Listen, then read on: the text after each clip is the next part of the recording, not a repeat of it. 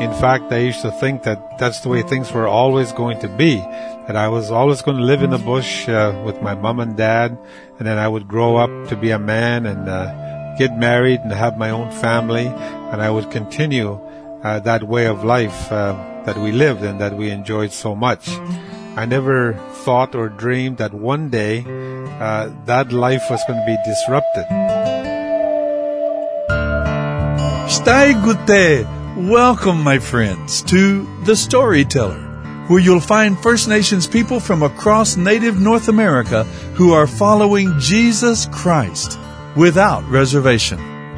Today we'll hear from Alan Jolly, a Cree from Northern Ontario, as he shares about his early years and the challenges that he faced in his youth. My name is Alan Jolly um, from Moose Factory, Ontario, Canada. I've lived in Moose Factory for about 50 years, and um, I was actually born in a place called uh, Rupert House, and it's on the Quebec side of um, of James Bay. It's another community about um, 60 miles, well, maybe about 90 miles uh, to the east of uh, Moose Factory. I came to Moose Factory when I was uh, nine years old, and uh, I came here for the purpose of um, starting uh, my education. I went into the Indian residential school that was here in Moose Factory, Ontario, and uh, up until that time, uh, I lived with my my parents. Uh, we lived off the land. We were hunters, harvesters. We survived by living off the land. That was the only life I knew uh, right up until the time I was nine years old. In fact, I used to think that that's the way things were always going to be. That I was always going to live in the bush uh, with my mom and dad, and then I would grow up to be a man and uh, get married and have my own family, and I would continue uh, that way of life uh, that we lived and that we enjoyed so much. I never thought or dreamed that one day uh, that life was going to be disrupted, but that's what happened. Uh, when I was nine years old, my my parents finally, reluctantly, agreed to place me in the Indian residential school here in Moose Factory, Ontario. Uh, so I was I was a little bit older than most kids. Uh, usually, um, uh, a lot of kids went to the residential school when they were about six years old. So I was nine, so a bit older. But the reason why I started at nine, because uh, my mom wouldn't allow me to go by myself. So she thought it would be good if my younger brother next to me, Joe, that we would wait until he got a bit older. And uh, so when he was about seven, him and I went into the school together. And um, I still remember that day. That was a real tough day for for both of us, and uh, even for my dad. He was the one that took us there to the school, and and I know for a fact it really broke his heart to uh, leave us there in the school. Uh, being in the residential school, uh, we stayed there for ten months of the year, from the end of August right up until the following uh, June, and we didn't see our parents uh, throughout those ten months, except for the one time when my dad came into the village in Moose Factory to get additional uh, supplies uh, before Christmas. So he dropped by the school just to say hello to us. But other than that, we didn't see our parents uh, for for ten months.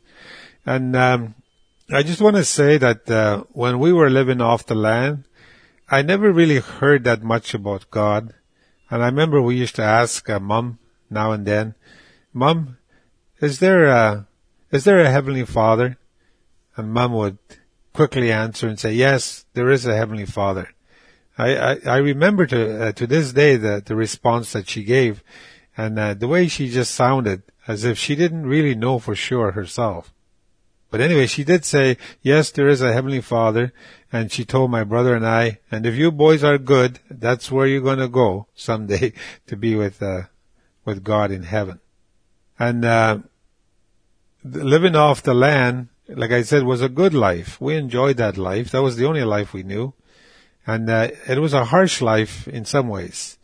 And uh, when I think back to it, it, it seems to me that uh, we didn't have time for much uh, to do anything else, like especially spiritual things. We never really thought about God or talked about God that much. It seems like every day was just taken up just doing our chores and just trying to survive that day and just trying to find food or, or, or at least for my dad, who was the hunter, to be able to, uh, kill, uh, small game or large game so that we would have food, you know, from day to day. So, uh, like I said, when I think back to it, we never had much time for anything else. And certainly we didn't really talk much about God at that time. So when I went into the residential school at nine, it was the first place where, where I ever heard about God being spoken of and uh, and I didn't realize it then, but the school was run and operated by the Anglican Church. So it was the clergy people that were working there, the the principal and the, some of the supervisors. So we had to go to church Sunday, and uh, that was where I heard about God being spoken of. Now, when I started there, I only spoke Cree. I didn't speak English at all. I didn't really understand English. And uh, my mom used to tell me that's the reason why I needed to go to school so I could learn to speak English. So when I started at nine years old, the only language I spoke was my mother tongue, which was the Cree language. But I was able to pick up English uh, throughout that first year. And then when we used to go to church on Sunday, when I heard God being spoken about, and I was really interested because I thought, well, maybe now I will finally learn about God. That's what I thought, and I was only nine years old. And uh, and as time went, uh, it just seemed that I, I I never did really come to know God throughout those years at residential school. And I guess today I can understand why the Anglican Church in particular doesn't necessarily uh, teach or, or, or, or believe in people making a personal decision about the Lord. That they don't really encourage people to invite the Lord in their life. And I guess to this day, I, I would have to say that was probably the reason why I never really came to know and have a personal experience with the Lord because I, I was never led to that point where I needed to uh, choose the Lord to have in my life. But anyway, um, I went to the residential school for seven years in total three years here in Moose Factory, and then I went four years in Brantford, Ontario. And uh, in fact, I was even an altar boy for uh, for two years. As I got older, when I was down in Brantford, when I was about 14, 15 years old, um, I was an altar boy. When I started high school, uh, that's when I got out of uh, residential school, and I went to uh, North Bay, Ontario, to do my high school. I was put into a, a private home or private billeting, and I stayed with two other uh, native kids from uh, from here, from Moose Factory area. So um, I was about 16 years old when I started high school. So really, uh, I was no longer in a in a residential school setting, and uh, and I found that a little bit awkward for a while because uh, I, I was free to do what I wanted to do no, there was nobody around to tell me uh, to do this or to do that. Like in a, in residential school, we had to follow rules and uh, line up and, and all that kind of stuff there. But when I started high school and living on my own in a private home, more or less, I, I was free to do what I wanted to do. And um, and one of the things that I struggled with in that first year in high school was the thought, well, should I go to church? And uh, I had gone to church every every Sunday for for the seven years that I spent in residential school. So I kind of became like a bit of a habit, I guess, uh, going to church.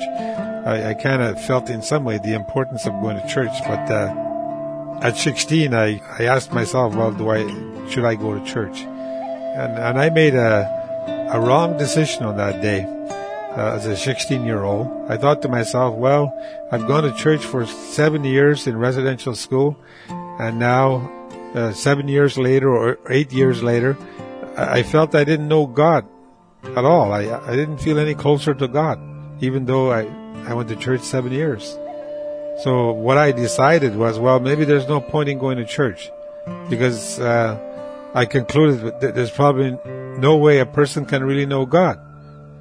So I decided I wasn't going to go to church. I wasn't going to bother going to church. And plus, I didn't know which church to go to. North Bay, a new town for me, and I wasn't acquainted with, with people there. And the people that, that were my guardians looking after me while, while I was going to school there, they didn't encourage me to go to church either. So, uh, I decided on my own I was just going to let uh, church life go, I concluded that there's probably no, no way I can ever really know God anyway. So that's what I decided. And I, and I went to high school for about four years. Then I came home when I was about 19 years old. At that time, I was starting to uh, dabble into uh, drinking, uh, smoking and drinking.